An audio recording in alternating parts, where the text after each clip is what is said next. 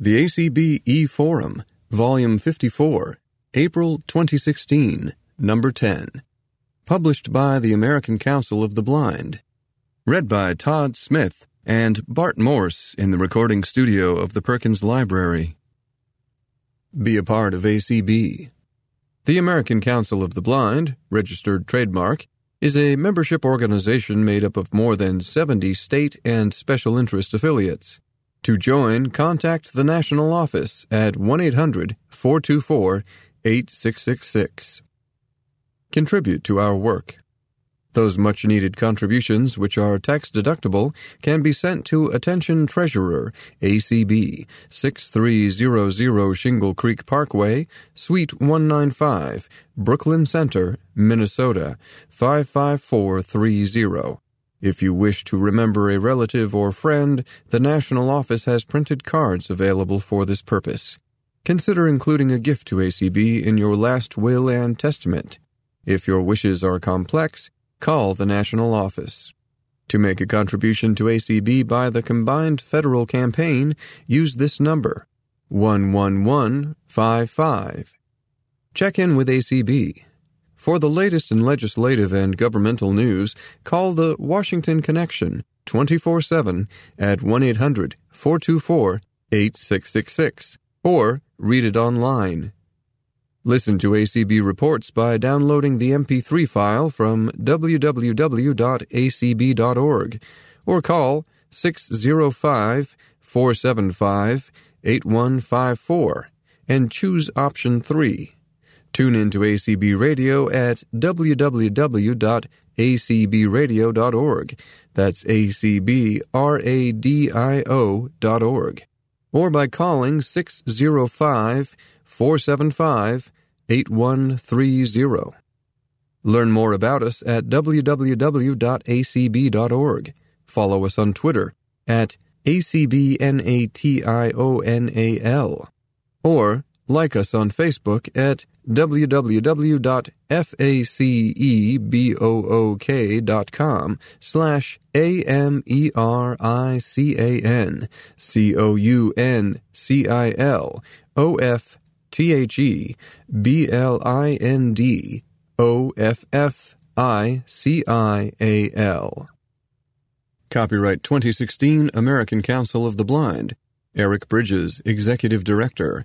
Sharon Lovering, Editor.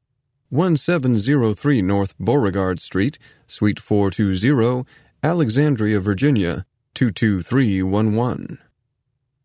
Table of Contents President's Message What You Didn't Know About Stevie Wonder's Braille Joke at the Grammys. The Motown legend is also a legendary advocate for literacy by Kim Charlson.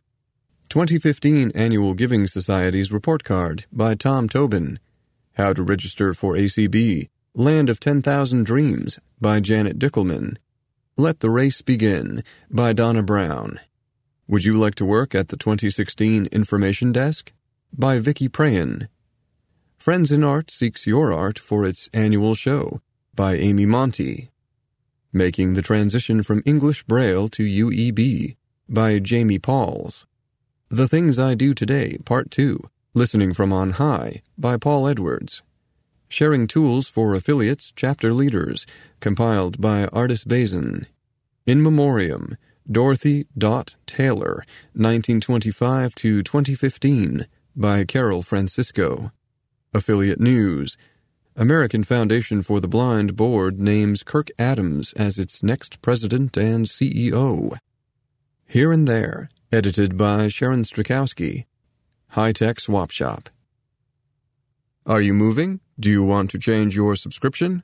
Contact Sharon Lovering in the ACB National Office, 1 800 424 8666, or via email slovering at acb.org. Give her the information, and she'll take care of the changes for you. All blind musicians all the time at the ACB Radio Cafe, www.acbradio.org slash cafe. That's acbradio dot org slash C-A-F-E. Want to stream your convention? ACB Radio can help you out. Write to Larry at acbradio.org. That's L A R R Y at acbradio.org. President's Message What You Didn't Know About Stevie Wonder's Braille Joke at the Grammys. The Motown legend is also a legendary advocate for literacy. By Kim Charlson. Reprinted with permission from Perkins School for the Blind. Getting public attention for accessible books can be an uphill road sometimes. Believe me, I know. Putting published works into the hands of people who cannot read traditional print has been my lifelong mission. But sometimes someone throws a gate wide open and invites everybody in. That's what happened on Monday, February 15th at the 58th Annual Grammy Awards. The man at the gate was Stevie Wonder. When he declared, We need to make every single thing accessible to every single person with a disability, the star studded crowd went wild. Moments earlier, he had them laughing and cheering over Braille. Braille. Opening the envelope to read the Song of the Year winner, Ed Sheeran, written in Braille for Wonder, who is blind, the singer razzed the audience. You can't read Braille, na na na na na. Suddenly, Braille was the coolest topic at the Grammys. I confess, even I never saw that coming. But it wasn't the first I know of Stevie Wonder advocating for Braille and universal access to the written word. Here's the backstory. As president of the American Council of the Blind and as a member of the International Accessible Books Consortium, in addition to my role as director of the Perkins Library, I have seen Stevie Wonder act as a literacy ambassador numerous times he has been an unflagging proponent of the right of every individual to learn, enjoy reading, and, of course, delight in music. Wonder has been a buoyant and fervent spokesperson for accessibility for many years. He was named a United Nations Messenger of Peace in 2009, and he spoke of his commitment to access for all in 2010 when the United Nations World Intellectual Property Organization began deliberating the Marrakesh Treaty, which aims to facilitate global access to published materials for people with disabilities. Wonder called for world leaders to enact a Declaration of Freedom for all people with disabilities by creating a treaty to end what many refer to as a worldwide book famine for people who cannot read print because of a disability. At that gathering, he began to sing, but stopped short. He said he would finish the song only when the treaty was concluded. When the Marrakesh Treaty was signed in 2013, he spoke warmly and sang triumphantly. At the Marrakesh event press conference, Wonder said, I will not be done with my commitment until my life is done. I will not be happy until everyone on this planet is able to see in the various ways they are able to.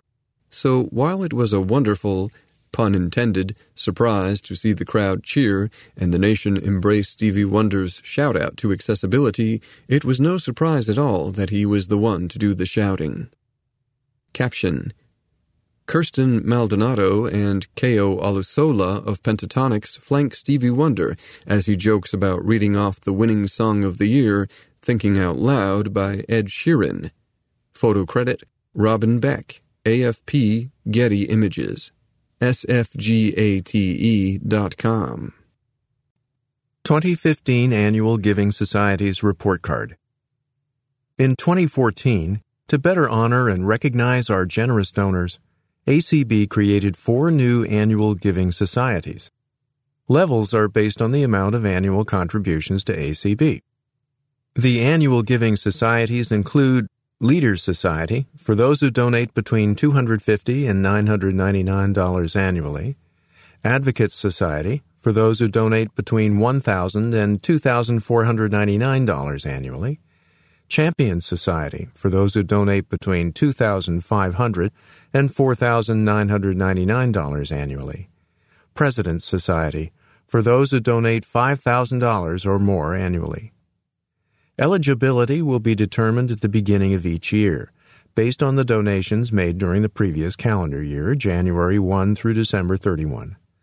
This program is open to individuals, households where there is more than one donor living in the same residence, and ACB affiliates. To be counted toward membership in one of the annual giving societies, a donation must be a contribution that is entirely tax deductible that is, one for which the donor receives no goods or services in exchange. For more information about ACB's annual giving societies, or to make a gift to ACB and become a member of one of these prestigious societies, contact Tom Tobin, Director of Development, at ttobin at acb.org, or call the Minnesota office at 1 800 866 3242. We thank you in advance for your support of this initiative. In 2014, ACB recognized 193 members who gave a total of $201,897. In 2015, ACB recognized 200 members for a total of $205,881. This growth is primarily attributable to ACB members, as the Annual Giving Society ranks are predominantly made up of monthly monetary support MMS donors. In 2014, we had 22 members of the Advocates Society for gifts totaling $25,825. In 2015, we had 38 members of the Advocates Society for gifts totaling $48,980. So this means that many of you increased your annual support to ACB and moved from the Leaders Society up into the Advocates Society. Thank you. Tom Tobin. How to Register for ACB Land of 10,000 Dreams by Janet Dickelman. The American Council of the Blind Conference and Convention is fast approaching. Starting later this month, I'll begin posting convention previews to the email lists. They will also be aired on ACB Radio for those of you who don't have email access. May and June's forum articles will be filled with information regarding convention programming. Convention dates are July 1st through the 9th, and the place to be is the Hyatt Regency in Minneapolis. Registration details. It is almost time to register for the 2016 convention. Online registration will open on May 19th and close on June 22nd. Registration prior to the convention is easy and saves time. The earlier you register, the better chance you have of booking tours and attending workshops that have limited availability. Once again this year, thanks to our generous corporate sponsorships, convention registration will be $15 pre registration and $25 at the convention. A one page mailer will be distributed providing registration details prior to the opening of registration.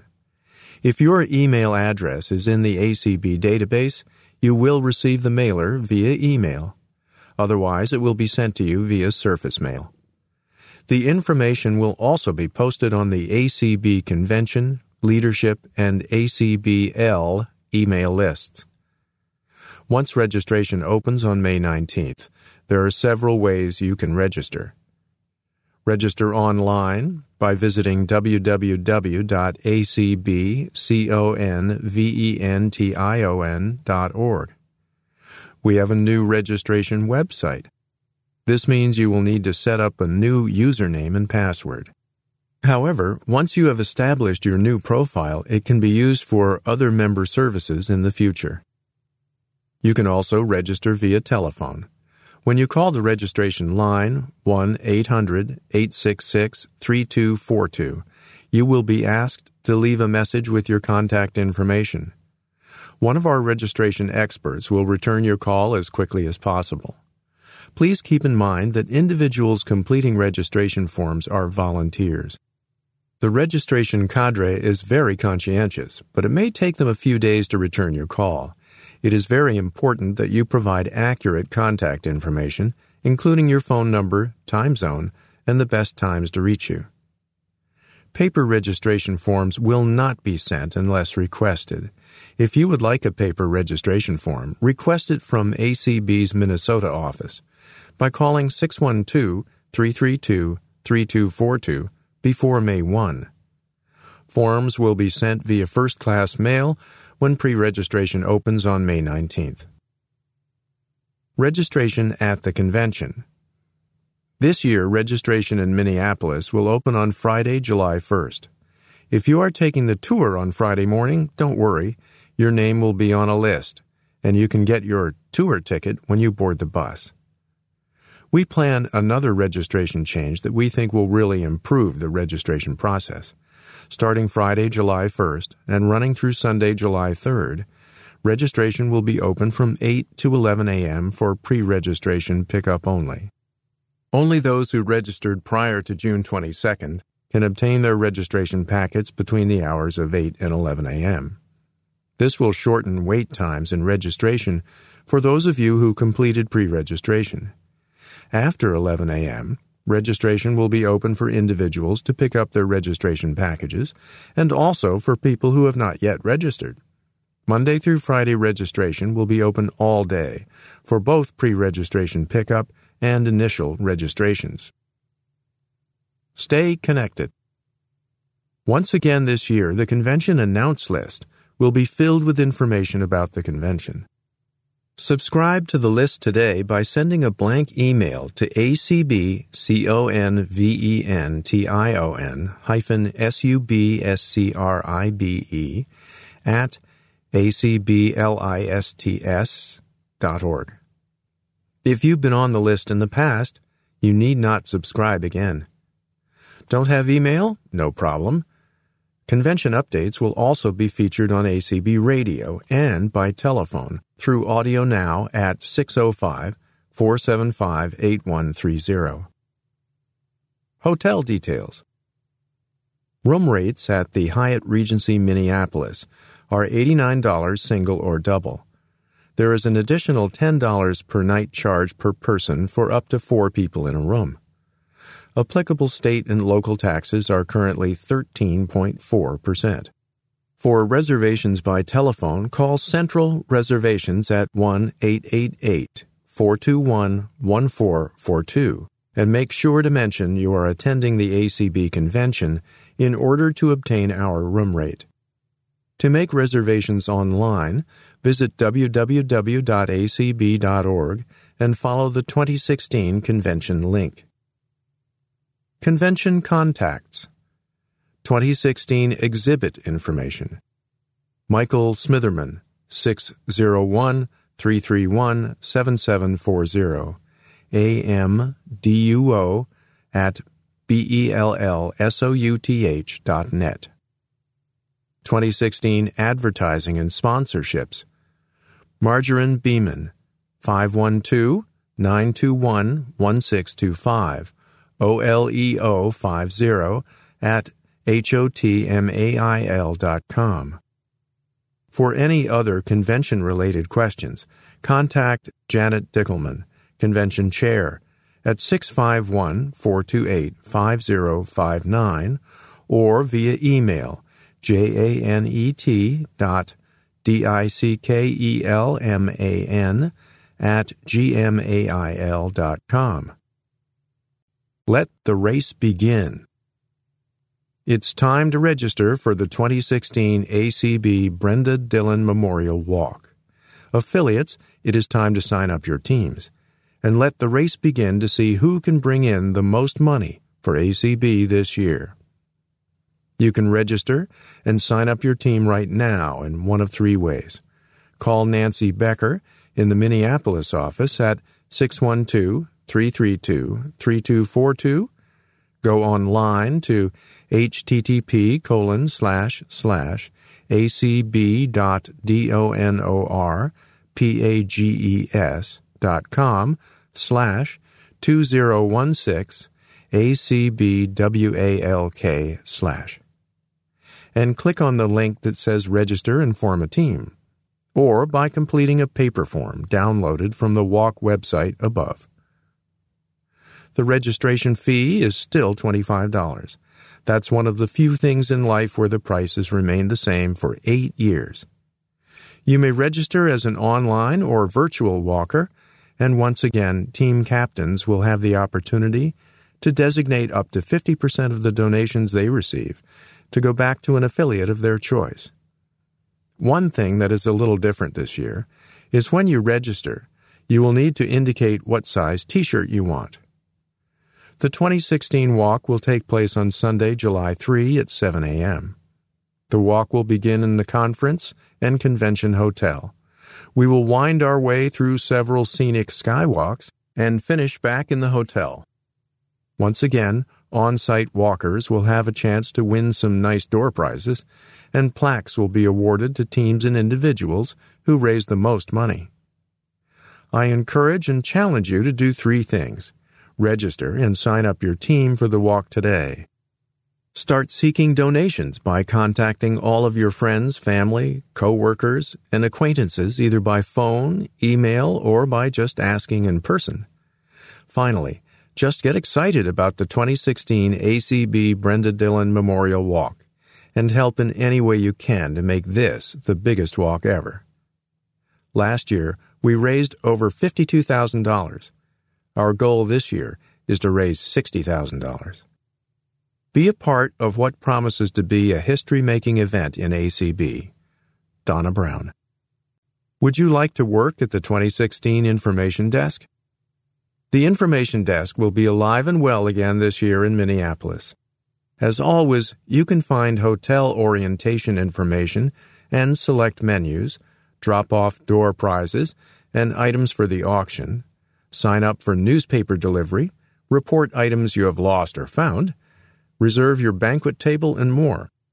Helping out for a few hours at the information desk is a great way to meet people, learn about workshops and events, and learn more about the many affiliates and activities than you ever thought possible.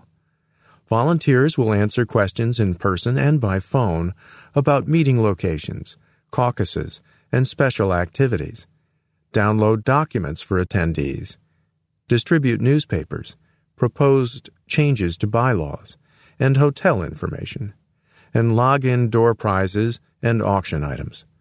We need you if you read Braille fluently are friendly and courteous, and thrive on doing two or three things at once. The desk will open on Thursday evening, June 30, for early arrivals. It will remain open throughout the convention, daily from 7:30 a.m. to 7:30 p.m., July 1 through 7, and 7:30 a.m. to 4 p.m. on the 8th. If you would like to work for a few hours, email me at prahin at icloud dot com or call 614 949 7757. Don't worry about scheduling your hours until you have registered for the convention and know your schedule for the activities and events that interest you. Help make the 2016 ACB Conference and Convention the greatest. Vicki Prahin. Friends in Art seeks your art for its annual show. This year in Minneapolis, the Friends in Art FIA Art Show will be located in the exhibit hall next to the FIA booth. This gives our artists much more exposure and a great chance for other convention goers to talk to the artists about their work. If you are coming to the convention and intend to exhibit your work, we also invite you to spend a few hours in the booth to meet people, meet other artists, and talk about your work. We will have easels to display 2D artwork and a table to display sculpture and other 3D works. Due to our space restrictions, we are limiting the artwork size to no larger than 18 inch by 24 inch framed. Only original works of art created by blind and legally blind artists will be accepted, including drawing, painting, mixed media, photography, prints such as giclée, sculpture, ceramics, woodwork, or fiber art.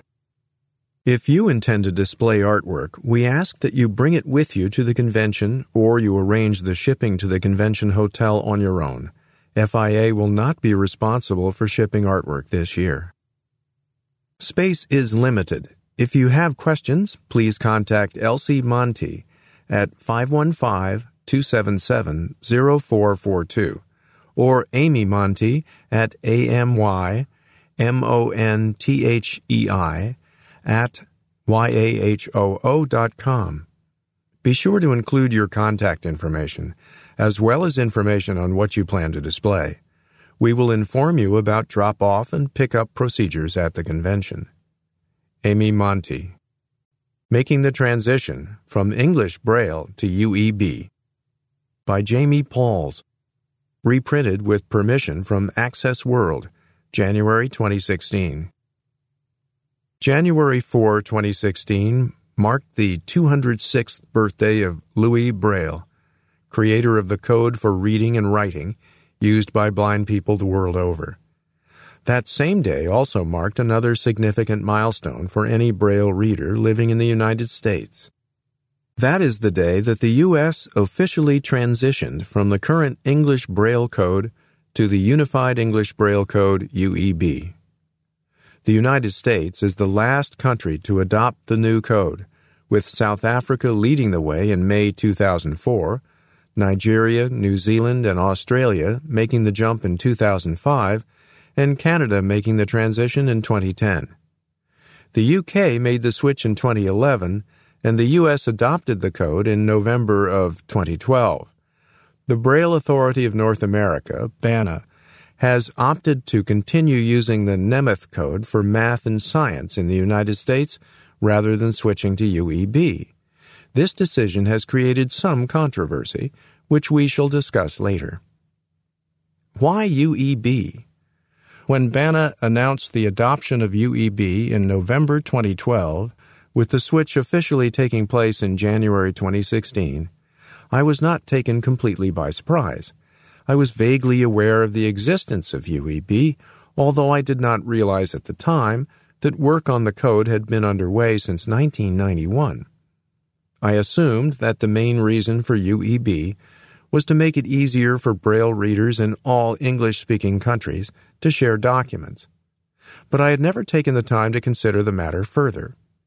Being eager to try this new code out immediately, I switched the Braille table of my existing note taker to UEB so as to see how imported documents would be affected. The first thing I noticed was that, at first glance, the differences between English Braille and UEB weren't so great that I couldn't easily read my documents using the new code. Some contractions had been dropped, nine in all, and a few words, such as professor, now contained contractions where they did not exist in the old Braille code. One striking example of this was the word fever. Upon seeing F.5e, I valiantly tried to pronounce the word ever with an F at the beginning before I realized what the word was actually supposed to be. Another moment of angst came for me when I discovered that the computer braille code with which I was so familiar no longer existed in UEB. This explained why the double D contraction was gone, because the period in a website address was now the same period that was used at the end of a sentence. After playing with UEB for a few months, I switched back to the current English Braille code and decided to wait until closer to the actual launch date to start using UEB in earnest. In my discussions with other blind people, the same one word question kept popping up over and over again. Why? What was wrong with the current Braille code, and why did we need a new one? In a recent conversation with Judy Dixon, Consumer Relations Officer with the National Library Service for the Blind and Physically Handicapped, NLS, I posed that very question to her. Dixon says that the group of blind people who will benefit most from the new code are students. She then reminded me of something that took me back to my grade school days. In many textbooks of that time, rather than providing descriptions of photographs found in the book, there was a short cryptic note placed where the photo was located. It simply read, Picture. Ask the teacher. Like Dixon, I don't recall ever actually asking any of my teachers to describe photos located in my textbooks. I simply ignored the photographs and moved on, never stopping to ask myself how important those photos might be to my understanding of the concepts being taught. Like those old photos, much of the current Braille code takes the picture ask the teacher approach. Does the dot four six indicator in front of a word mean that the word is underlined, italicized, or in boldface type? Perhaps the answer is all of the above. There is really no way to know the answer without consulting a sighted person. If one is reading a self help book for leisure, perhaps it doesn't matter all that much. But if a student is reading a psychology textbook, where words in bold font are likely to be found in an upcoming exam, it might matter a lot. Dixon points out that Print has changed a lot over the years, but the existing Braille code has not. Using UEB, the Braille reader will now be able to know if a single character, a word, or an entire passage is italicized, bolded, or underlined. Bullet points are no longer represented by a generic indicator of two dot three six signs, but have their own unique indicators, two cells consisting of dots 456 and dots 256. Not only is it possible to know when, for example, a boldface passage begins, but there are termination indicators to alert the reader to the fact that the font change has ended. When I pointed out to Dixon that the casual reader would come across a lot of unfamiliar signs when reading UEB, she simply stated that if the new signs don't matter to the reader, it is possible to ignore them and keep reading. There is no way that anyone will learn the new code all at once, and NLS will provide descriptions at the beginning of each volume to make the reader aware of unfamiliar signs that may be encountered. These pages are currently provided when computer braille code exists in the text of a book or magazine. Since Braille music notation has already been standardized, it will not be affected by the change from English Braille to UEB.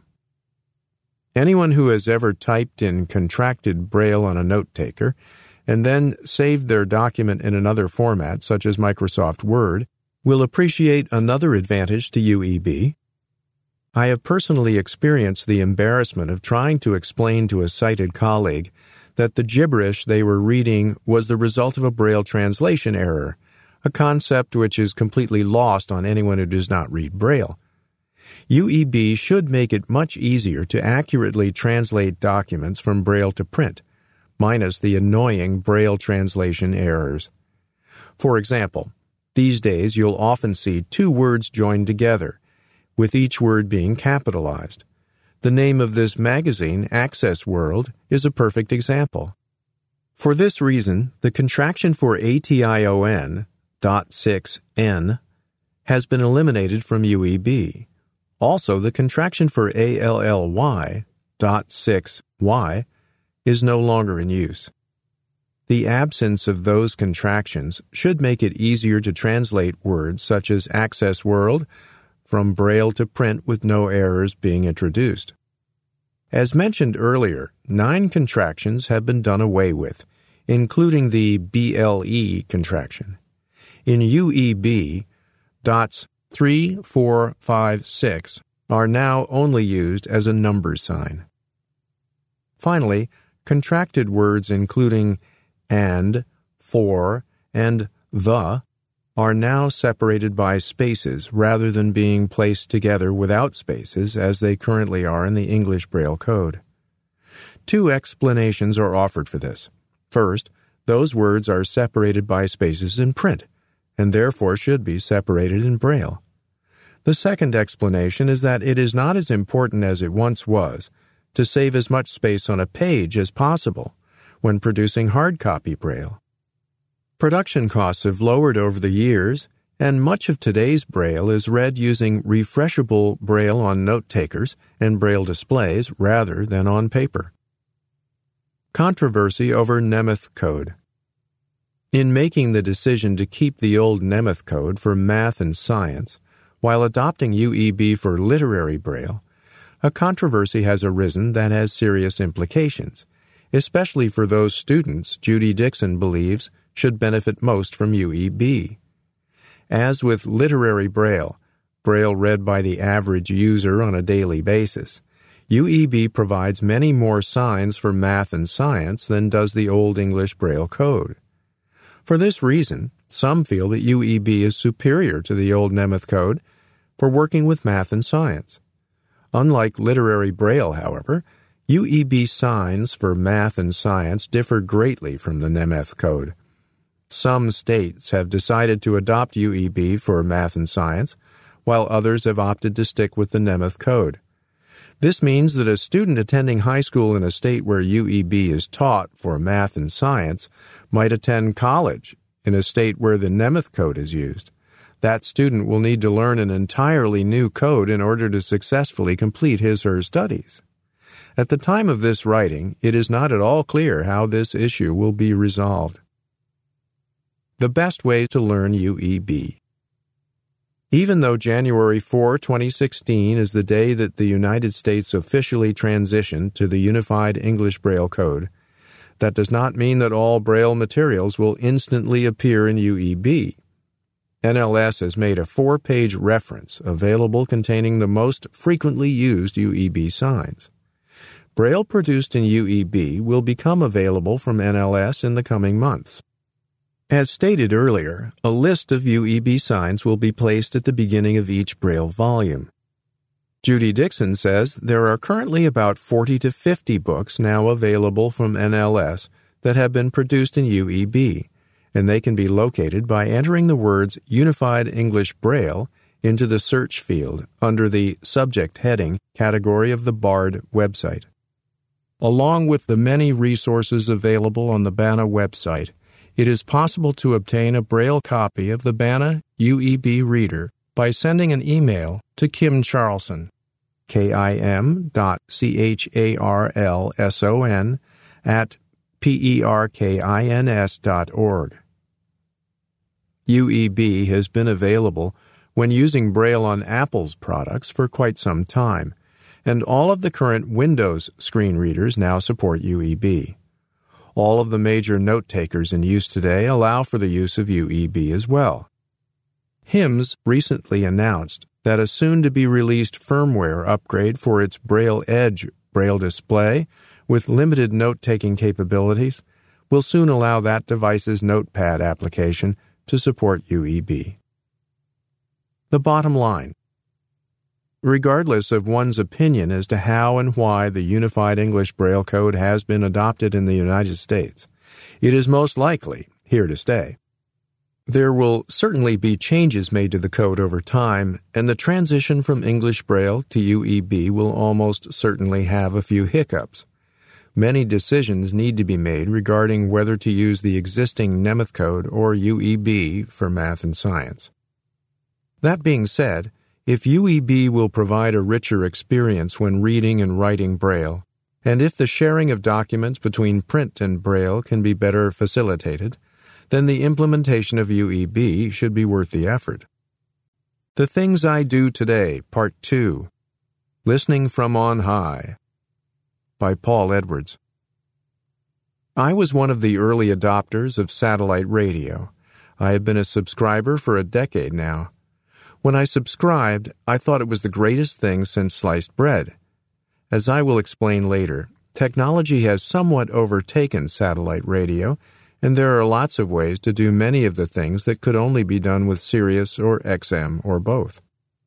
Without becoming too technical, which I don't have the expertise to do anyway, satellite radio is what it suggests it is. Information is uploaded from the networks to satellites from whence our receivers pick up the signals. Those of you who have satellite TV or who use GPS devices know that reception isn't as simple as AM or FM radio is. If you live in an apartment that doesn't have lots of windows that face in different directions, you should try to get a friend who has a portable receiver to bring it over to see if it will work. Truthfully, according to the folks at Sirius and XM, there are powerful antennas that can make the system work, but these usually have to be mounted outside, and that may not be possible for you. I would strongly advise anyone thinking about satellite radio to talk to a local dealer and make sure that you can return the receiver if it doesn't work. Even if it doesn't, you can still use satellite radio through the internet. You can go to SiriusXM.com S-I-R-I-U-S-X-M dot com, and explore what's there. There are subscription rates for just using your computer. Remember, this will mean only your computer. Note takers don't work. I have two receivers. One is a large one that is connected to my main sound system. It was the first one I bought, and though it has some quirks, it is still functioning after a decade. In addition, I bought a portable unit which I used to carry around with me. I don't do that as much because there are other ways of getting to what I want that I already carry with me. More on that later. A radio is pretty easy to set up, but there are some issues. When you are choosing a receiver, and there are several, there are some things you should expect. None will be fully accessible. That is, I have never found a receiver that lets me do all the things that users who can see can do.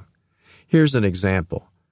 One of the coolest things about these radios is that they put information onto a screen that tells you what the score is in the game you are tuned to, or the name of the song and the artist when it comes to music.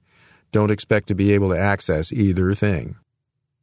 Some receivers are flat out not accessible. You will need to check around with friends who have current models. Mine are too old to provide much help. Sometimes people at the satellite radio headquarters will know something.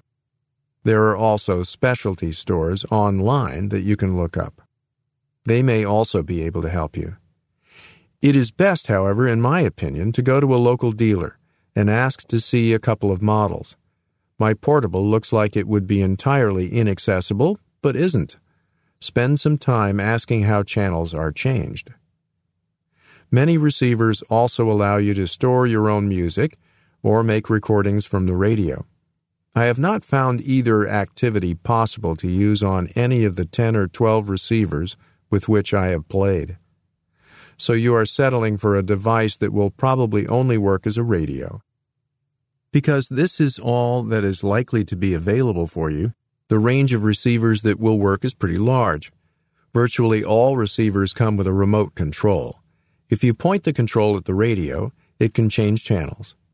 Ideally, you want to be able to change channels from the receiver as well, and I would make that a requirement. Remotes are small and delicate.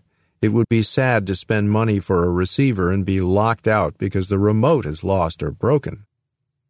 Don't just look at the pure portables. Some car receivers come with home packs and are more accessible than the pure portables. One of the reasons this is true is that they expect to have an antenna attached. Portables have theirs built in, and they are not usually as effective as a separate satellite antenna. Virtually all receivers, even portables, come with a home pack, which includes an antenna, a power supply, and usually a cable to connect to an amplification system. In the old days, getting up and running was a little harder than it is now. If you got your receiver from a dealer, have them register it with the satellite provider. If they won't do this, be sure to get the full serial number of your unit. It is usually eight digits with some letters and some numbers. If your radio is registered, Sirius XM will already have your serial number on file. Usually, though, it is wise to know your serial number and to keep it written down where you can access it. When you get your receiver, you can't just go home and install it and turn it on. Assuming you have done everything right, you may get a channel or two, but that's all you will get until you take the next step, which is to subscribe to the service. There is a cost per month to use satellite radio, which will generally be at least $12. There are sometimes promotions. You should try to get whatever deals are going when you call. The number I use, which will work for both, is 1 800 967 2346 or 200 XM RADIO. Once you have agreed to a subscription plan, it's time to activate your radio. Now that simply means turning it on and leaving it alone for 20 minutes. Assuming you had a signal before, all the channels to which you subscribed should work after the waiting period. SiriusXM makes changes in its local repeater network, so it's a good idea to call every couple of months and refresh your radio. By the way, only the Internet version of satellite radio can be accessed in Alaska, Hawaii, or any other location outside the continental North American area. I have used mine in many parts of the United States and Canada, but there are places where it does not seem to work as well as it does elsewhere. So we have finally reached the point where we can talk about what you get once you're subscribed. That depends on whether you subscribe to Sirius or XM. Even though the companies have now merged, they have not amalgamated their services. There are two levels of service, though it is a little more complicated than that when you are going through the process. There is regular service and premium service. I subscribe to premium service with XM because without it I could not access NFL games. Sirius customers may subscribe to premium service because they want to get access to Major League Baseball that was a part of the XM basic package but was not for Sirius. There are fewer differences now than there used to be, and I, as one customer, think that they only retain separation so they can continue to charge for premium service. That is only my opinion.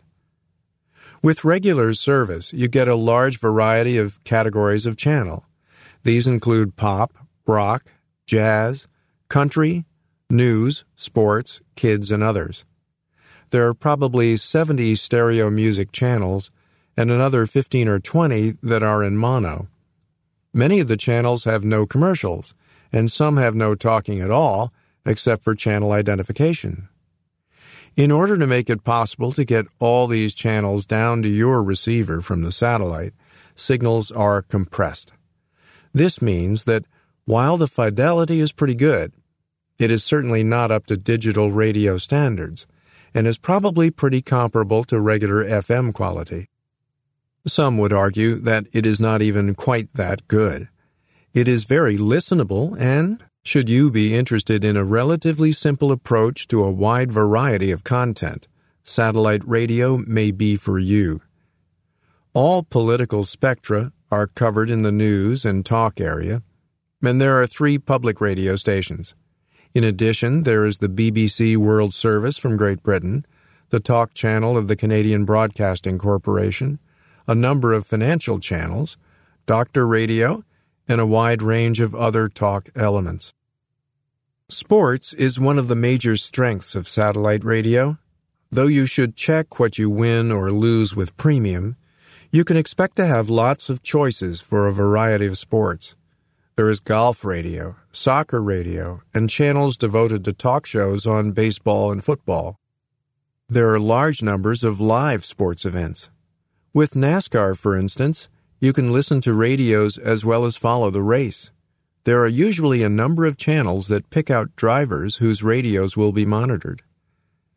Satellite radio is easy to use. If you have a remote and memorize the channel numbers you like, you are good to go. I have talked about the inaccessibility of some of the features of the radios. The web pages are no picnic either. I think that it is past time for us to have lost patience with Sirius and XM. Not only do their web pages leave a lot to be desired, their apps for phones do not work effectively either. There used to be a third party app which was quite accessible but it does not seem to work as well as it did, and SiriusXM's app has lots of inaccessible features. The internet version of SiriusXM has lots more channels, so should you choose to use it, you can get more variety. There are lots more Latin music channels. My dearly beloved folk channel is still there, though it was removed from the radio channel list. Things have stayed pretty static. There are special concerts and town hall meetings with celebrities which are fun to access. Many blind subscribers have left because there are other ways to get to most of the information they want. Some are also disappointed that no accessible receiver or app or website has materialized despite the fact that many people have communicated the problems to management. Some of us actually suggested to XM that they consider carrying ACB radio as a public service, but they did not respond. I think a lot of their business comes from cars now, and I'm not sure they see people who are blind as customers worth paying much attention to at this point. Are they living on borrowed time? It's hard to say. As mobile internet access becomes cheaper and more Wi Fi and Bluetooth become standard in cars, their viability may be threatened. I have gotten a lot of pleasure out of my XM radio, and many others have too. Even though At Bat allows me to access baseball on my iPhone, I use the XM for a lot of play by play, which I could probably get some other way, but find easier to use XM to get. With really bad weather, there will very occasionally be a degradation of signal, but unlike satellite TV, radio survives well Figures suggest that there are more than 20 million subscribers in North America, but it is hard to know just how much penetration that represents. At the very least, I would suggest that if satellite radio looks like a good option to you, it will be around for at least a decade. Fasten your seatbelts. Next article, we will look at Internet radio. Sharing Tools for Affiliate Chapter Leaders, compiled by Ardis Bazyn. January's membership focus call on sharing tools for affiliate leaders yielded many good tips. Several affiliates gave us some good examples of what tools to share and how to make them available to all current or potential leaders. The following tips should help you keep your organization moving forward in a positive way.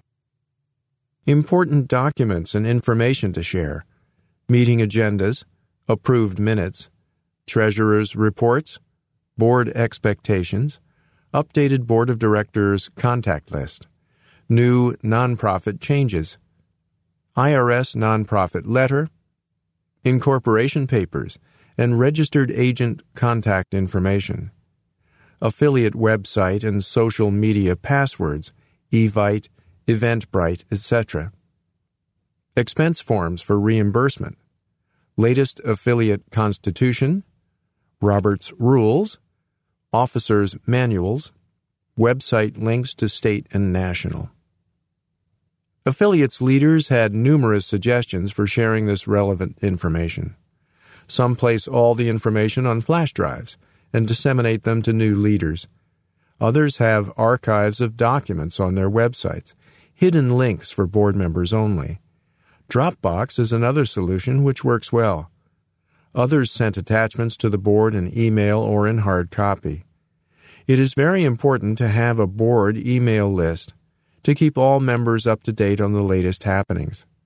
Those without a computer can use voice on the go email programs on their phone. It is also important to train all board members. The options are listed below. In person seminar for chapter presidents and board of directors. Leadership training immediately before convention.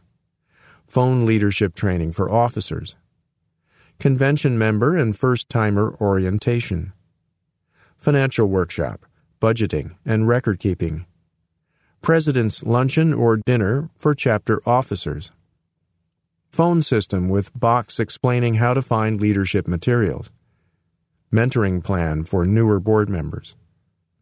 Participants had some additional thoughts to share. When inviting someone to serve as vice president, it is a way for the chapter to see if he, she would make a good president, not necessarily the next president. It is better to have continuity in a board, such as keeping half of the board, so the organization moves smoothly. Members need to know how your scholarship and first timers programs work.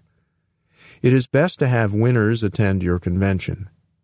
A stipend for students or returning students would be valuable but would generate more lasting results if it were a merit award, someone involved in chapter or committee work. Maintain contact with students who win scholarships or first timer awards to keep them involved. Engage blind students as children if possible. Have someone attend regional AER conferences to meet teachers of the visually impaired and O&M teachers. When recruiting new board members, have an interview process. Accessible World held a Tech Talk session featuring John and Larry Gassman, having a discussion and demonstration on Dropbox.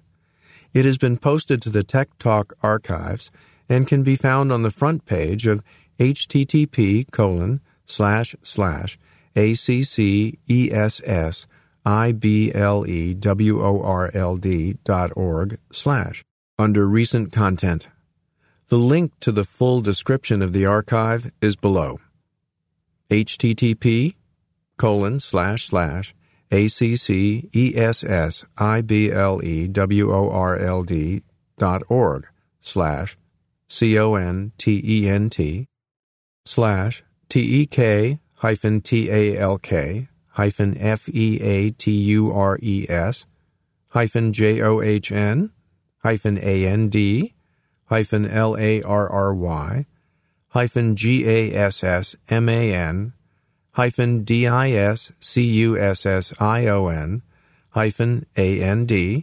hyphen G A S S M A N hyphen D-I-S-C-U-S-S-I-O-N hyphen A-N-D hyphen D-E-M-O-N-S-T-R-A-T-I-O-N hyphen D-R-O-P hyphen B-O-X hyphen zero. To download the file, go to http colon slash slash a-c-c-e-s-s-i-b-l-e-w-o-r-l-d dot org slash s-i-t-e-s slash d-e-f-a-u-l-t slash f-i-l-e-s slash t-t hyphen zero three hyphen zero nine hyphen one five hyphen j-o-h-n hyphen a-n-d hyphen l-a-r-r-y hyphen G-A-S-S-M-A-N hyphen A-L-L hyphen A-B-O-U-T hyphen D-R-O-P-B-O-X dot M-P-3. This is a discussion and demonstration of Dropbox, a file sharing program. They examine Dropbox and pay particular attention to downloading, setup, and creating folders, sharing folders, and public links. They have used Dropbox for home, work, and radio broadcasts to move files. Learn and explore the many uses of Dropbox. To reach presenters Larry Gassman and John Gassman, send an email to L-A-R-R-Y G-A-S-S-M-A-N at R-O-A-D-R-U-N-N-E-R dot com. Our next focus call will be held on April 25. It will focus on mentoring peers on sight loss. To participate, dial 712 775 7000 and use passcode 640009. For more information, contact Ardis Bazyn via email abazyn at b-a-z-y-n-c-o-m-m-u-n-i C-A-T-I-O-N-S dot com. In Memoriam, Dorothy Dot Taylor, 1925 to 2015, by Carol Francisco. Dot Taylor was probably the most popular member of the Tennessee Council of the Blind due to her many years of attending national conventions and the assistance she cheerfully provided to so many of us. I met Dot in 1972 when she was the manager of a bowling alley.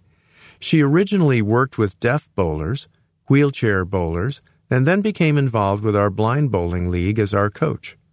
She kept all of our statistics and drove our team to tournaments in other states. Dot was always an energetic athletic woman. She participated in the Senior Olympics on the city, state, and national levels for many years. She excelled in several sports, including table tennis, discus throw, and shot put. For many years, she participated in three bowling leagues a week, and I'm sure she received many trophies. Dot began attending our state conventions in the early 80s and provided transportation for the Memphis chapter. She always assisted my first husband, B.H. Newman, with the auction. She would describe items and pass them to us so we could examine them. As our state treasurer, she kept track of the items and made sure we paid for them. After BH's death, she often served as an auctioneer. Dot was also our parliamentarian for many years. She received the Ann Kinsel Award at one of our state conventions in recognition of all the things she did for us. Another of her activities was the Memphis Rescue Squad. This group performed basic first aid and handed out water at large public events. The busiest one occurs every August at Graceland. Dot always referred to it as Dead Elvis Week. After her husband's death in the late 80s, Dot became more involved with us. From then until her death, she was an active volunteer, taking members grocery shopping, to the mall, or to the doctor. She would visit anyone who was in the hospital. She was always encouraging and supportive and would tell us that we could do anything except read, print, and drive. When computers became available, she said all that was left was driving. I wonder what she thought of self driving cars. Dot attended her first national convention in Greensboro, North Carolina in 1995. She attended all but one convention from that time until her death. Dot was so well regarded that a collection was taken nationally to purchase a life membership for her, and more money was raised than was actually needed. Everyone loved Dot for her tireless assistance. All was offered with warmth and kindness. In the last several years, Dot had to use a scooter, but it didn't slow her down much. Dot's train was often seen with someone holding onto the scooter and several more people following along behind them. At the convention in Dallas last year, she celebrated her 90th birthday at the banquet, where she received the James R. Olson Distinguished Service Award and a standing ovation. This is one of the most prestigious awards given by ACB and is not always given each year. That's the only time I've seen her speechless. Dot passed away in December after a brief illness. She is survived by her daughter, Patricia McSwain of Memphis, and her son, Adrian Taylor of Georgia, as well as several grandchildren and great grandchildren. She will be missed by hundreds of ACB friends. If you would like to make a donation to the Memphis chapter in memory of Dot, please send it to Penny Verity, 875 South Yates Road, Apartment 3, Memphis, Tennessee, 38120 2833. Affiliate News AAVL seeks new members. Are you experiencing vision loss, or do you have a family member or friend who is? The Alliance on Aging and Vision Loss, AAVL, offers peer support and informative program presentations at ACB's annual convention, and we are working to resume publication of our newsletter in order to broaden and extend our reach. Join the organization and learn more. Annual dues payable to AAVL are only $15. To join, send your dues to AAVL Treasurer, 4130 Forest Avenue, Cincinnati, Ohio 45212. Be sure to include your name, address, phone number, and email address, along with your format preference for the ACB Braille Forum, email, large print, Braille, cassette, or data CD.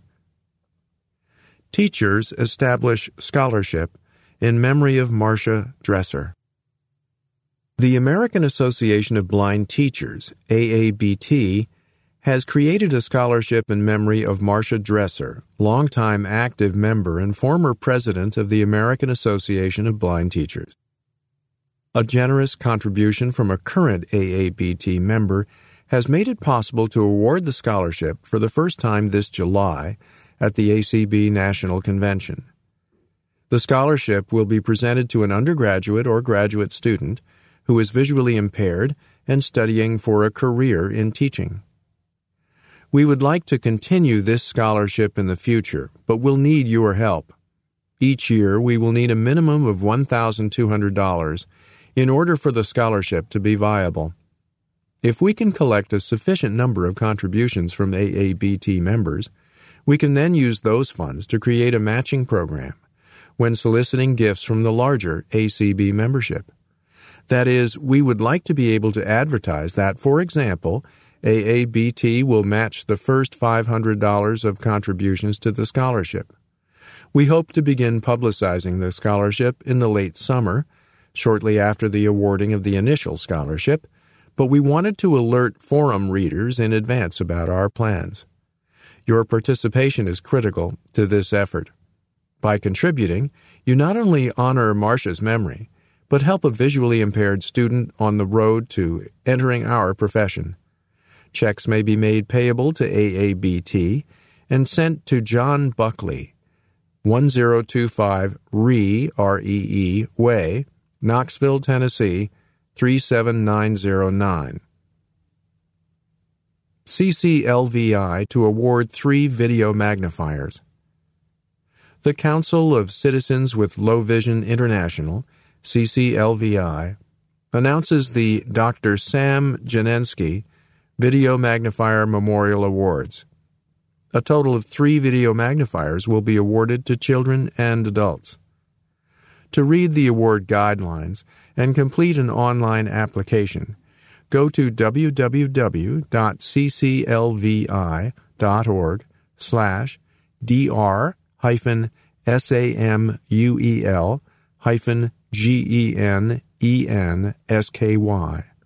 Applications may be submitted through April 20, 2016 at 11:59 p.m. Eastern. We look forward to receiving your application materials. American Foundation for the Blind Board names Kirk Adams as its next president and CEO.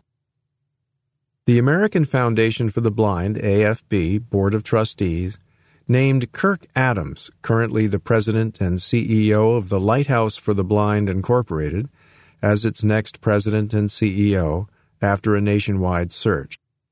Adams will succeed longtime president and CEO Carl R. Augusto, who is retiring after 25 years of distinguished service.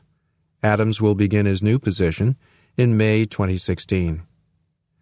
Kirk's exceptional leadership record, nonprofit executive experience, keen understanding of the blindness field, and deep commitment to improving the lives of people who are blind or visually impaired made him the clear choice. We are thrilled to have him as AFB's next leader, said Larry B. Kimbler, chair of the AFB Board of Trustees.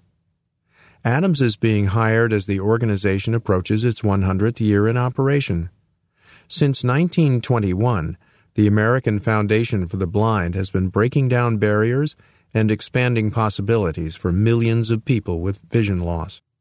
AFB's commitment to making the world a more equitable, inclusive place for people with vision loss aligns directly with my personal passion. I am honored to be selected as the American Foundation for the Blind's next president and CEO, and I look forward to working with the staff and board to build on AFB's magnificent history and to shepherd this great organization into its centennial and beyond, said Adams. Since 2008, Adams has served as president and CEO of the Lighthouse for the Blind, Incorporated, which provides independence and self sufficiency through employment for people who are blind. Under Adams' management, the Lighthouse has expanded to 11 different locations across the nation, increasing both revenue and the number of its employees, many of whom are blind, deaf-blind, or blind with other disabilities.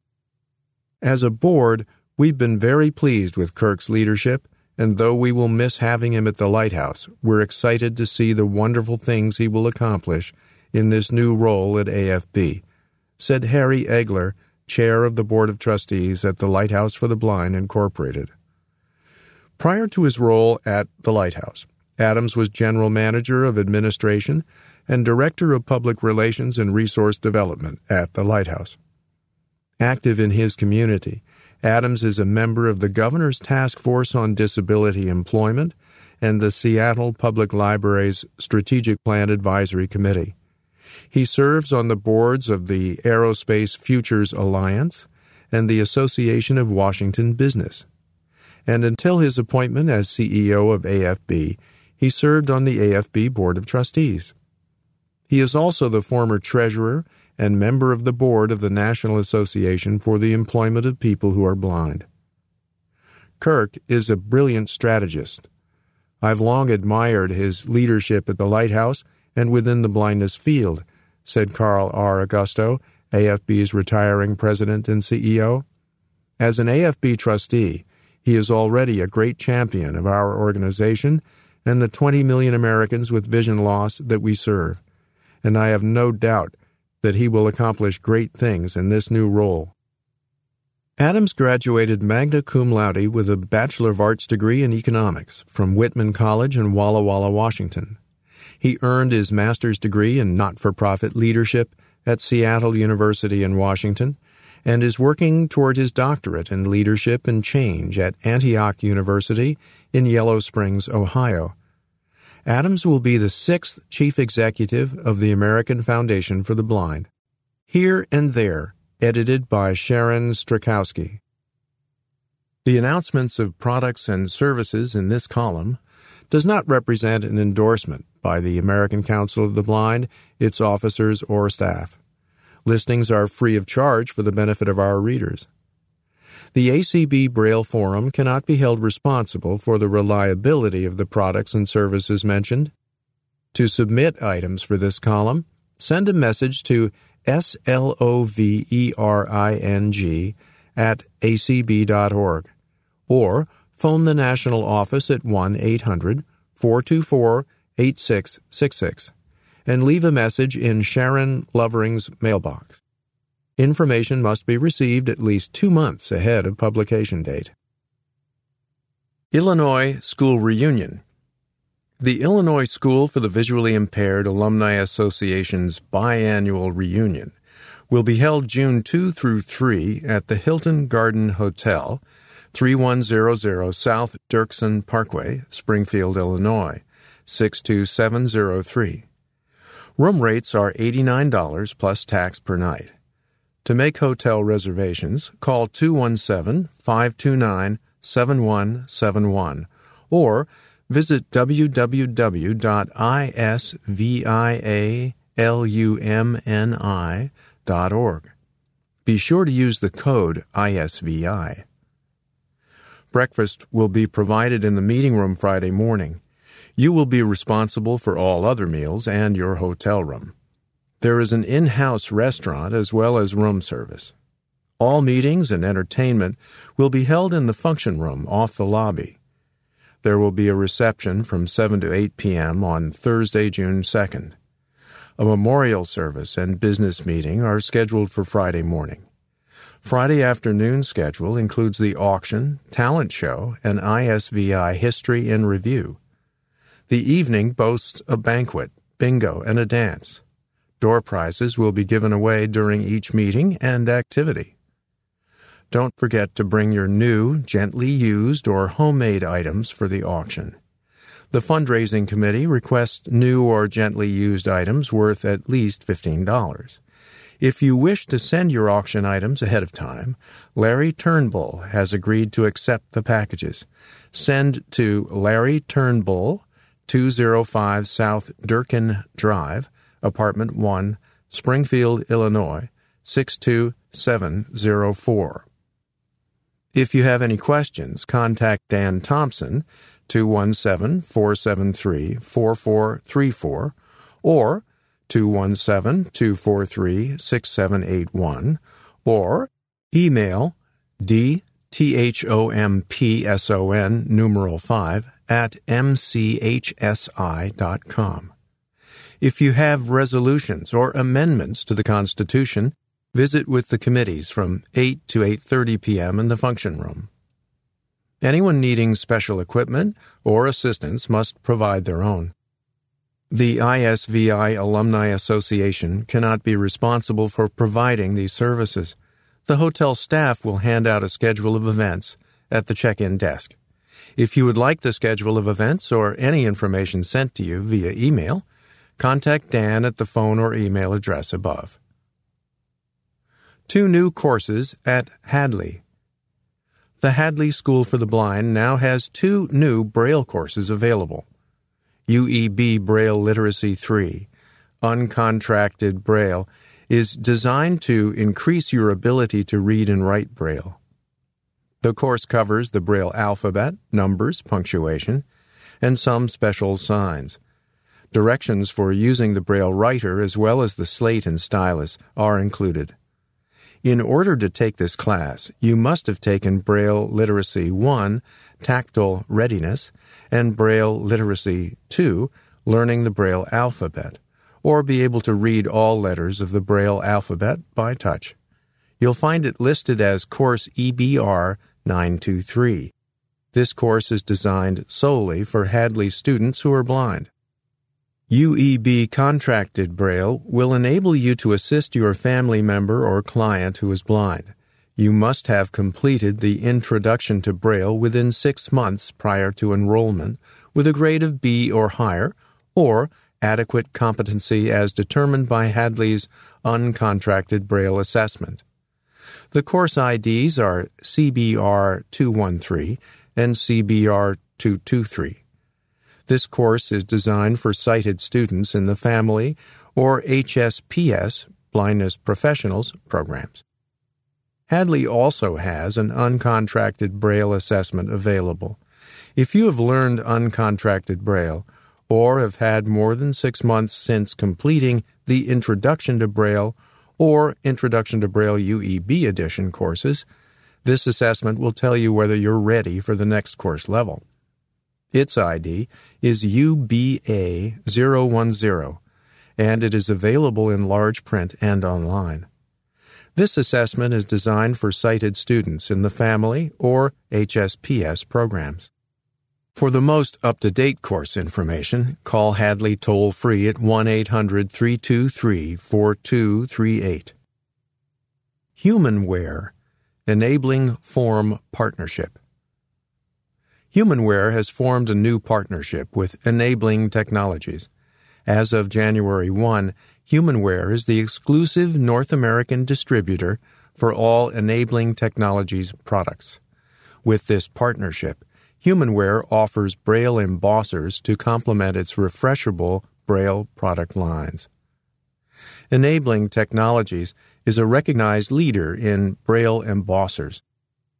The company is best known for its Romeo and Juliet embossers, as well as production embossers such as the Bookmaker, Braille Express 150, and the Braille Place.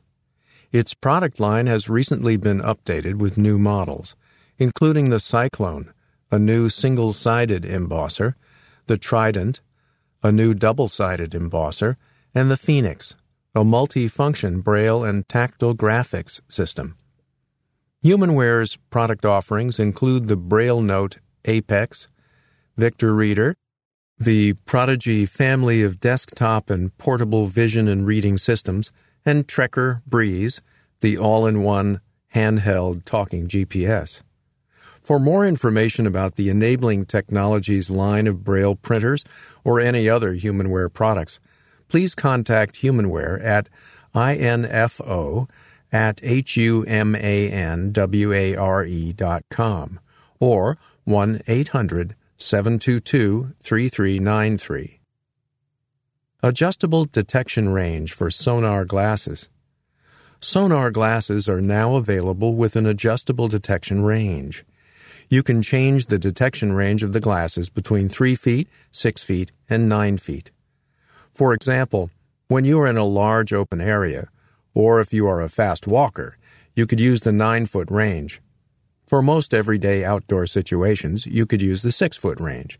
And for indoor use or in crowded outdoor situations, you could use the 3 foot range.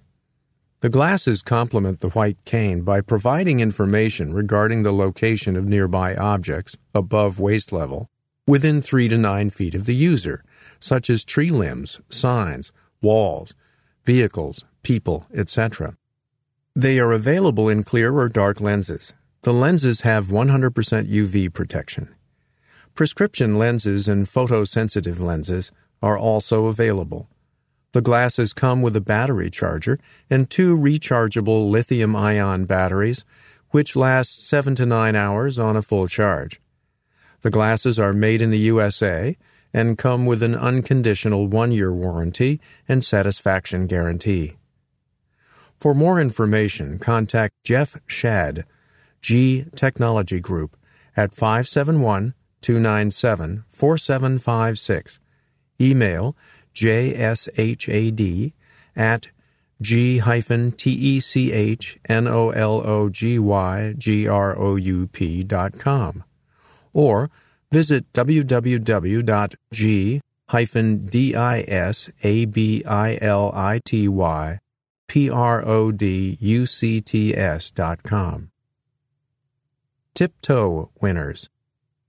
The Ramah Camping Movement and the Ruderman Family Foundation recently announced the winners of Tiptoe, the Inclusion Project Through Our Eyes, an inclusion themed video contest for participants from all Jewish camps. You may view the winning videos at http colon slash slash bit dot ly slash numeral one mc capital D N capital Y, F. Camper winners are first place, Matthew Warshay, Providence, Rhode Island. Second place, Schaefer Goodkind, New York, New York. Staff member winners are first place, Jennifer Krynick, Scarsdale, New York, and second place, Jonah Goldman K., Orlando, Florida, and Itai Zwecker, Tel Aviv, Israel. New from National Braille Press. Super Fly Guy by Tedd Arnold is now available from National Braille Press. It's a print Braille book in contracted UEB with skipped lines and is for kids ages 4 to 9. A young boy named Buzz has a pet fly named Fly Guy. One day, Fly Guy accompanies Buzz to school and meets the lunch lady, Roz, who gives him a treat for saying her name. But when Roz gets fired, the Fly Guy works to get her reinstated. Houndsley and Catina and the Quiet Time by James Howe is available in contracted UEB for ages 4 to 9. Houndsley is a dog, Catina is a cat. The first snow of winter has fallen, which makes Houndsley happy. He loves the quiet time. Catina does not. The friends use their imaginations to enjoy a day of reading and writing poetry, games, and shared dreams. Houndsley helps Catina let go of her worries and enjoy the snowy day. Also available is 50 scrumptious recipes from Cooking.com in Braille or as a Braille ready file. There are recipes for blueberry and lemon French toast casserole, broiled shrimp and avocado cocktails, baked garlic parmesan potato wedges, one pot pasta, caprese, fresh corn chowder, and simply chocolate cake, and many more. For more information, visit www.nbp.org slash ic slash nbp slash P-U-B-L-I-C-A-T-I-O-N-S slash I-N-D-E-X dot html. Call 1-800-548-7323 or write to National Braille Press, 88 St. Stephen Street, Boston, Massachusetts, 02115-4302. Update from Seedlings. Great news! Seedlings has expanded its Book Angel program for 2016. Now every blind or visually impaired child ages 0 through 21 in the U.S. and Canada may get three free books from Seedlings Braille Books for Children. To register your child, go to http colon slash slash goo.gl slash Zero, capital L E B, capital R, capital T. Apple Butter Hill, now available on audio. Learning Ally recently released a voice text version of The Heart of Apple Butter Hill by Donna W. Hill. Digital text is synchronized with the audio, enabling readers with dyslexia and other learning disabilities to follow the print as they listen. Studies show that this method improves confidence, comprehension, and test scores. The Heart of Apple Butter Hill features two 14 year old friends, including Abigail, a shy songwriter who is losing her sight and uses a guide dog. They uncover a dangerous secret. To learn more about the Heart of Apple Butter Hill, visit www.learningally.org slash capital B O O K capital D E T A I L S dot A S P X question mark capital B O O K capital I capital D equal sign capital K capital V 589. This book is also available in refreshable Braille and DAISY text through Bookshare.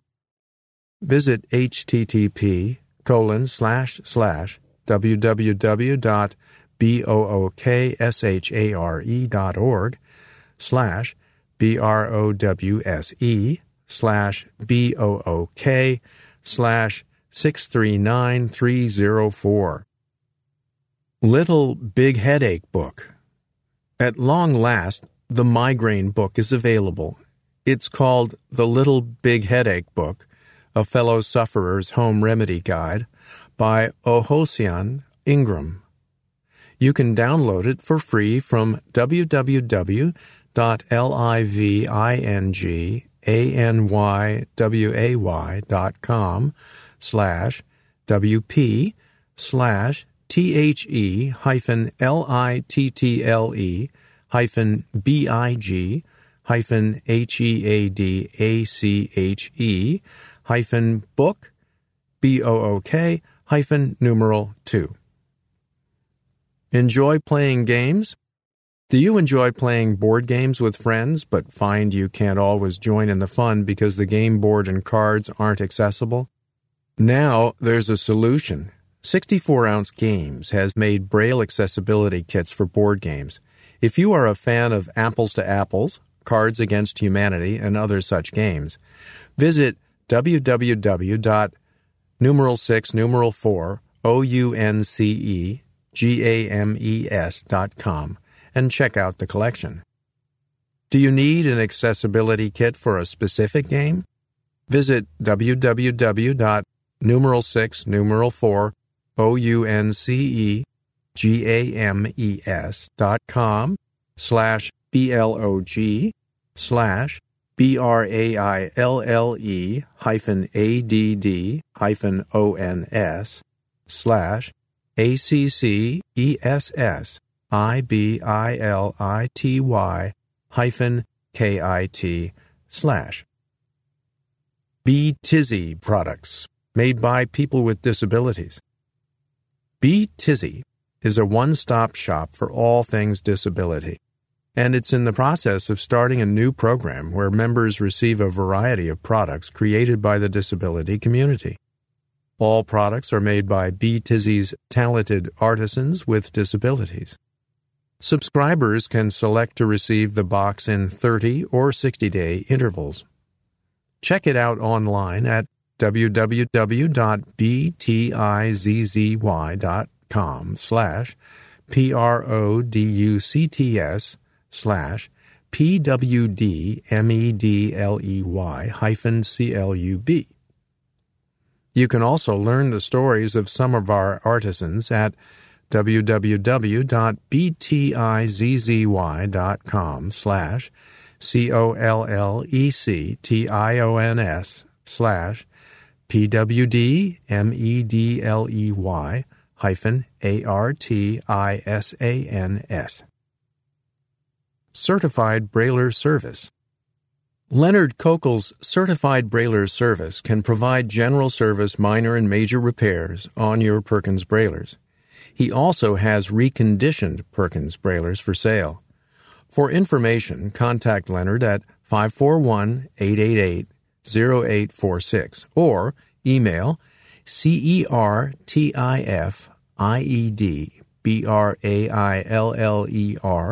C-E-R-T-I-F-I-E-D-B-R-A-I-L-L-E-R-S-E-R-V-I-C-E at gmail.com.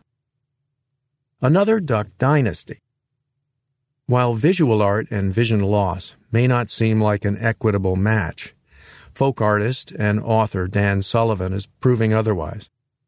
As the creator of Boon Ducks, his wooden duck decoys are being showcased at art shows and exhibits around the country.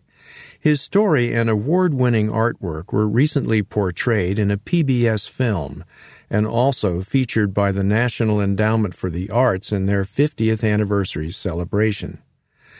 By visiting www.wisconsinlife.org slash tags slash b-o-o-n-d-u-c-k-s and clicking on the duck photo, you can experience his quackerjacks, wingdings, and other character ducks. Under the pen name of D.S. Sully, Sullivan's story of dashing and crashing through adversity is chronicled in an inspirational memoir titled Glimpse. His most recent book, Bum Wing, has been converted to a screenplay. Sullivan's workshop, known as the Woodwings Studio, is located in the North Woods of Wisconsin. You can reach him via email C E L T I C D A N at F R O N T I E R dot com. New podcast shows. Hunter Parker has created a new podcast called The Hunter Show. It contains the latest news headlines, as well as a sports segment, a weekly Bible verse, and a prayer at the end of the show. To tune in, visit http colon slash slash T H E H U N T E R S H O W dot gbj numeral 4 dot us. On the site, you can sign up for telephone and or text alerts on when new shows are posted. There's also a form where you can submit a prayer request, which may be read on the show, as well as a comment line where you can leave feedback about the show. The show is usually posted every Sunday. For more information, contact Hunter via email H-U-N-T-E-R P-A-R-K-E-R numeral 7 numeral 2 at gmail.com. Hunter also has another show called Hunter's Random Show. It features a wide variety of content, from interviews to recipes to pretty much anything in between. Check it out at http colon slash slash hrshow dot gbj numeral 4 dot us. New radio station. There's a new radio station online, WJSH Radio, and it features a wide variety of content from music to news to technology. During the week, except for Thursdays, we feature a nightly newscast which is produced by the BBC, which we air with their permission. It also features some podcasts, such as Security Now and This American Life. There are a couple of live shows, and we try to run music when no programming is scheduled. We are always looking for new broadcasters and new listeners. To listen in, visit http colon slash slash WJSHRADIO dot gbj numeral 4 dot us. You will be able to tune in with your default media player. Please note that Windows Media Player will not work. It doesn't support our stream. You can also tune in using your mobile device. There is a schedule of all the programs on the station available on the site, as well as a broadcaster application, a form where you can send requests to our DJs, and more. We also have a listeners' mailing list where you can keep up to date on the latest news about the station. High Tech Swap Shop. For sale. Braille Note Apex with the latest software, asking $1,500 or best offer. Call or text Christy at 504 906 5765 or email kroche numeral 1 numeral 8 numeral 1 numeral 2 at gmail.com. For sale, Topaz 2 CCTV in excellent condition. Contact Crystal Wright via email w-r-i-g-h-t-m-u-m at gmail.com. For sale, Braille Blazer for $300 plus shipping. We'll ship COD. Contact Barb Matson at B A R B I E A N N, numeral 5, numeral 1, numeral 9, at C H A R T E R dot net. For sale, Focus 40 Braille Display just over a year old, has 11 months remaining on factory warranty, asking $1,500. Call Ann Black at 301 309 6180 using TTY slash relay service for more information. For sale, thousands of old time radio shows on MP3 CDs. Must have an MP3 player to play them on. Shows include Abbott and Costello, two CDs, Academy Award Theater, 1 CD, Address Unknown, 1 CD, Adventures by Morse, 1 CD, Alan Young Shows, 1 CD, The Aldrich Family, 2 CDs, American Adventure, 1 CD, American Portraits, 1 CD, Amos and Andy Shows, 3 CDs, and many more. Contact Vito Miraglia at 732 600 1036 for more information. For sale, Braille Note M Power 32 cell note taker. Asking $500 includes shipping. Contact Victor at 917 559 3800 or via email andrews numeral 1 numeral 7 at verizon dot net. For sale, recently serviced Perkins Braille writer, asking $350.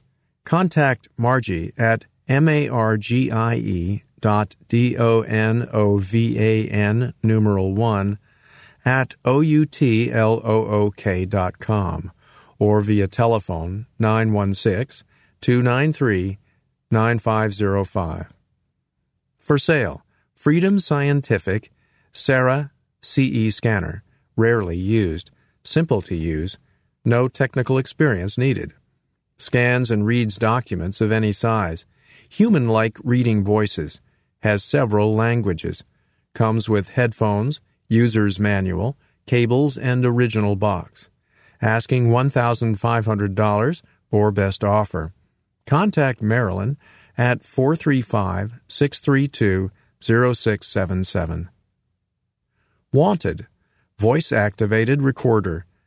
Contact Tanya Smith in Braille at 1632 Paris Street, Newport, Michigan 48166 or via email tssmith at internetspeech dot com or phone 734 625 4570. Wanted Parrot Voicemate. Willing to pay premium price. Please call Ray at 269 429 8676. ACB Officers President Kim Charlson, second term, 2017, 57 Grandview Avenue, Watertown, Massachusetts, 02472. First Vice President Jeff Thom, second term, 2017, 7414 Mooncrest Way, Sacramento, California, 95831 4046. Second Vice President John McCann, first term, 2017, 8761 East Placita Boulevard, Tucson, Arizona 85715 5650. Secretary Ray Campbell, second term, 2017, 460 Raintree Court, number 3K, Glen Ellyn, Illinois 60137. Treasurer Carla Ruschival, third term, 2017, 148 Vernon Avenue, Louisville, Kentucky 40206. Immediate past president Mitch Pomerantz, 1115 Cordova Street, number 402. Pasadena, California 91106. ACB Board of Directors. Jeff Bishop, Tucson, Arizona, partial term 2016. Burl Colley, Lacey, Washington, final term 2016. Sarah Conrad, Stevensville, Michigan, first term 2016. Katie Frederick, Worthington, Ohio, first term 2018. Michael Garrett, Missouri City, Texas, final term 2016. George Holliday, Philadelphia, Pennsylvania, final term 2018. Alan Peterson, Horace, North Dakota, final term 2018. Patrick Sheehan, Silver Spring, Maryland, first term 2018. Dan Spoon, Orlando, Florida, first term 2016. David Trott, Talladega, Alabama, first term 2018. Ex officio Doug Powell, Falls Church, Virginia. ACB Board of Publications. Denise Colley, Chairman, Lacey, Washington, second term 2017. Ron Brooks, Phoenix, Arizona, second term 2017. Tom Mitchell, Salt Lake City, Utah, first term 2016. Doug Powell, Falls Church, Virginia, first term 2016. Judy Wilkinson, San Leandro, California, first term 2016.